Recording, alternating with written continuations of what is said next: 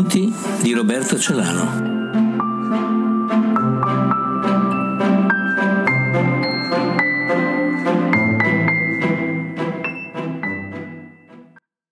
Titolo del racconto Era mio nonno.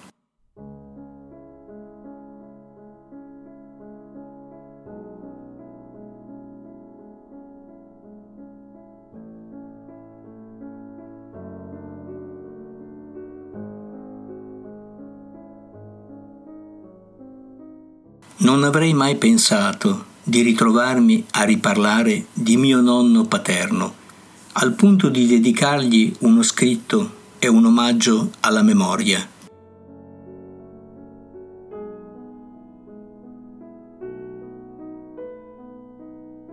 È straordinario come i nonni, nonostante le delusioni di una vita, possano saziare la fantasia sconfinata di un bambino ed essere così istintivamente recettivi ai sogni senza frontiere dei loro nipoti.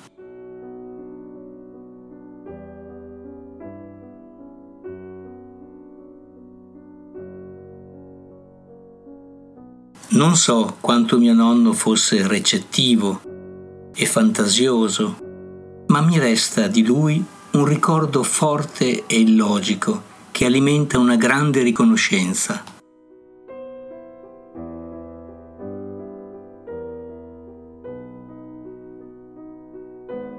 Mi ritrovavo spesso a osservare con simpatia i segni fisici dei suoi sessant'anni, le pieghe del volto scarno, le mani affusolate lisce, i suoi movimenti sconsolati ma ancora energici.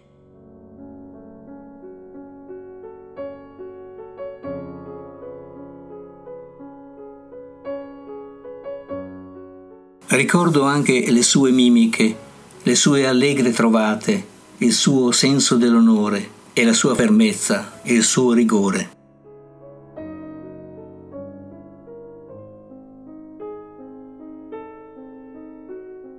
Un mosaico di immagini incomplete per delinearlo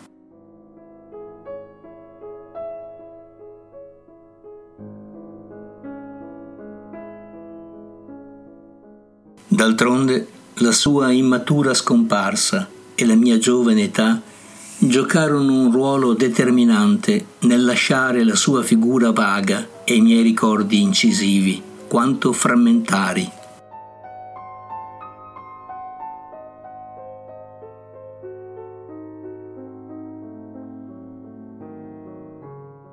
Mio padre, al suo fianco, perdeva di fascino e si trasformava in un ragazzo divertito e soggiogato, mentre il nonno acquistava sempre più, ai miei occhi, il suo ruolo inconsapevole di primo maestro di vita.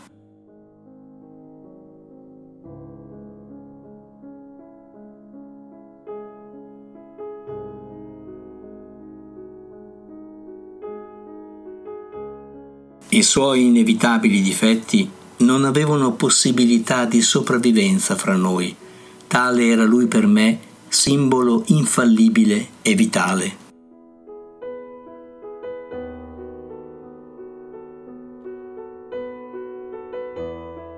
Vedevo e frequentavo più mio nonno che mio padre, e questo giocava a favore del nonno, per essermi guida disponibile e presente.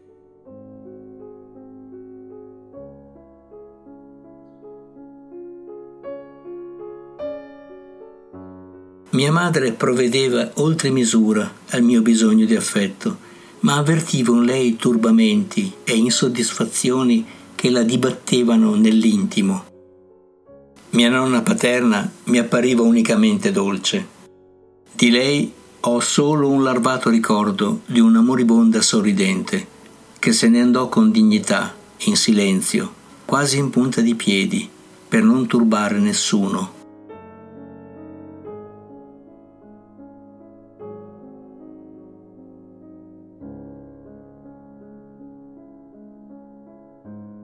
Di lei ho chiaro il momento della morte, mentre io e mio fratello minore eravamo mandati in terrazza a giocare.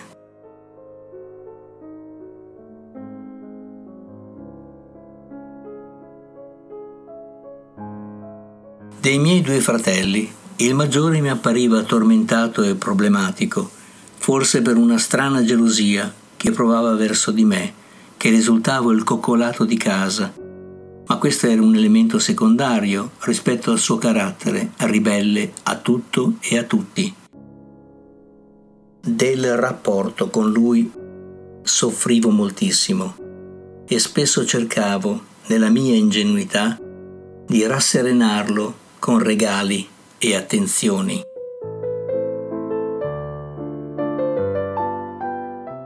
Ne ricevevo una dichiarazione di guerra con ostilità più o meno evidenti.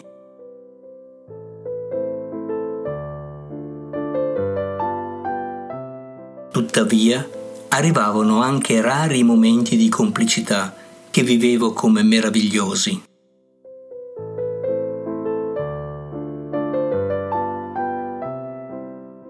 Mio fratello minore era invece il mio più caro amico, con il quale condividevo pensieri e giochi, speranze e discorsi profondi.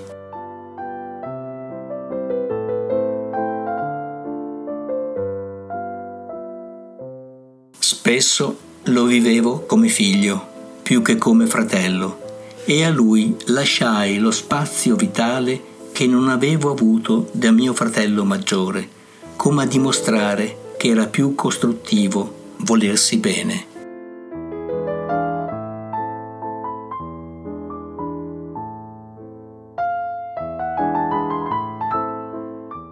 Comunque, mio fratello maggiore era quello più sfortunato, anche per la sua maggiore età che lo portava a provarsi con la vita e ad affrontarla in modo scapestrato, trovando evidenti conflitti con mio padre e mio nonno.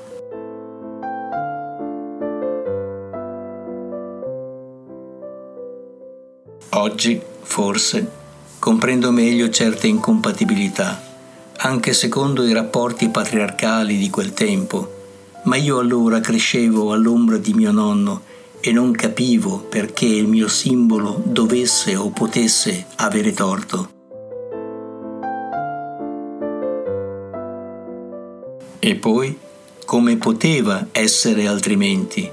Mio nonno seguiva i miei compiti della scuola elementare mi insegnava con amore moltissime cose e parlava con me e leggeva con me.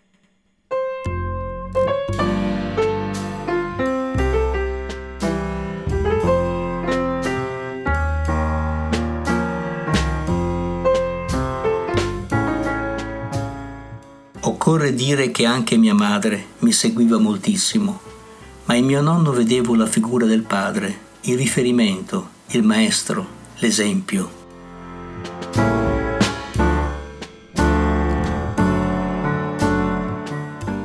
Vivevamo nella casa di mio nonno, tutti insieme, nonno, nonna, mamma, papà, noi tre fratelli e una donna di servizio, che era come una parente dal momento che viveva con noi da anni.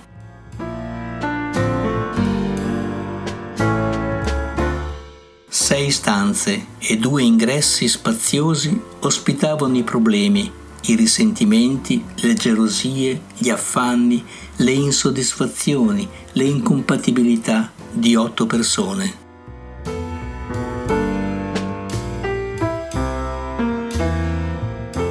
Tra queste mia mamma si distingueva per capacità e affetto, ma anche per disagio di adattamento rispetto agli altri molto meno dinamici.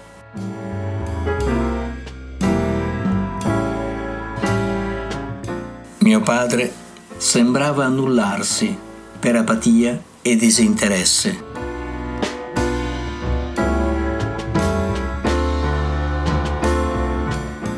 Restava mio nonno, che mi teneva fra le braccia a osservare per ore il traffico della strada dalla finestra. Facevamo un gioco ricorrente. Dovevamo indovinare il colore dell'auto che arrivava da sinistra o da destra e che potevamo vedere dopo un po' di attesa, dal momento che a quel tempo, per strada, giravano ben poche automobili.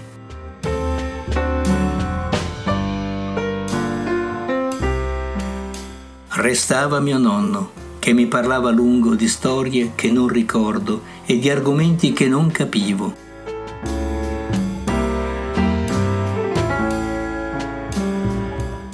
Eppure rivivo ancora quell'atmosfera che la sua voce gentile e ferma riusciva a evocare.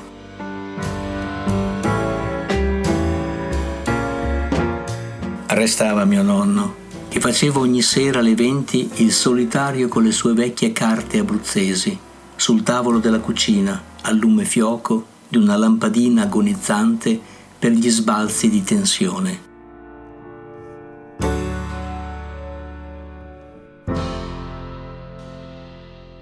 Alla radio, la sigla di Radio Sera accompagnava il rito solenne del solitario, il vibrare di quella luce antica e l'affresco delle ombre nella stanza dalla cucina legna.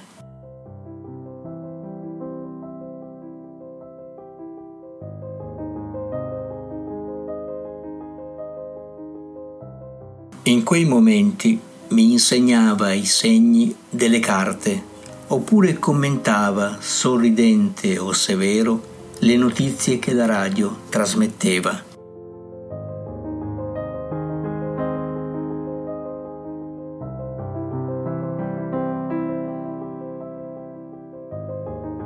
Intanto mia madre stirava sullo stesso tavolo, sorridendo, anche lei ai brontolii del nonno, che mal sopportava i sobbalzi provocati dal ferro da stiro sulla biancheria.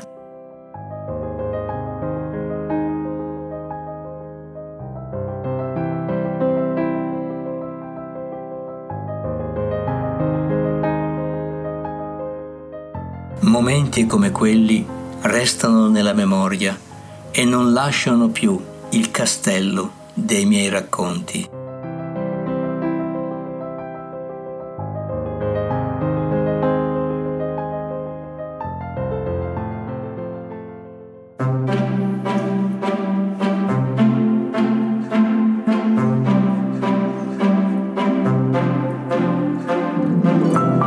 Racconti di Roberto Celano.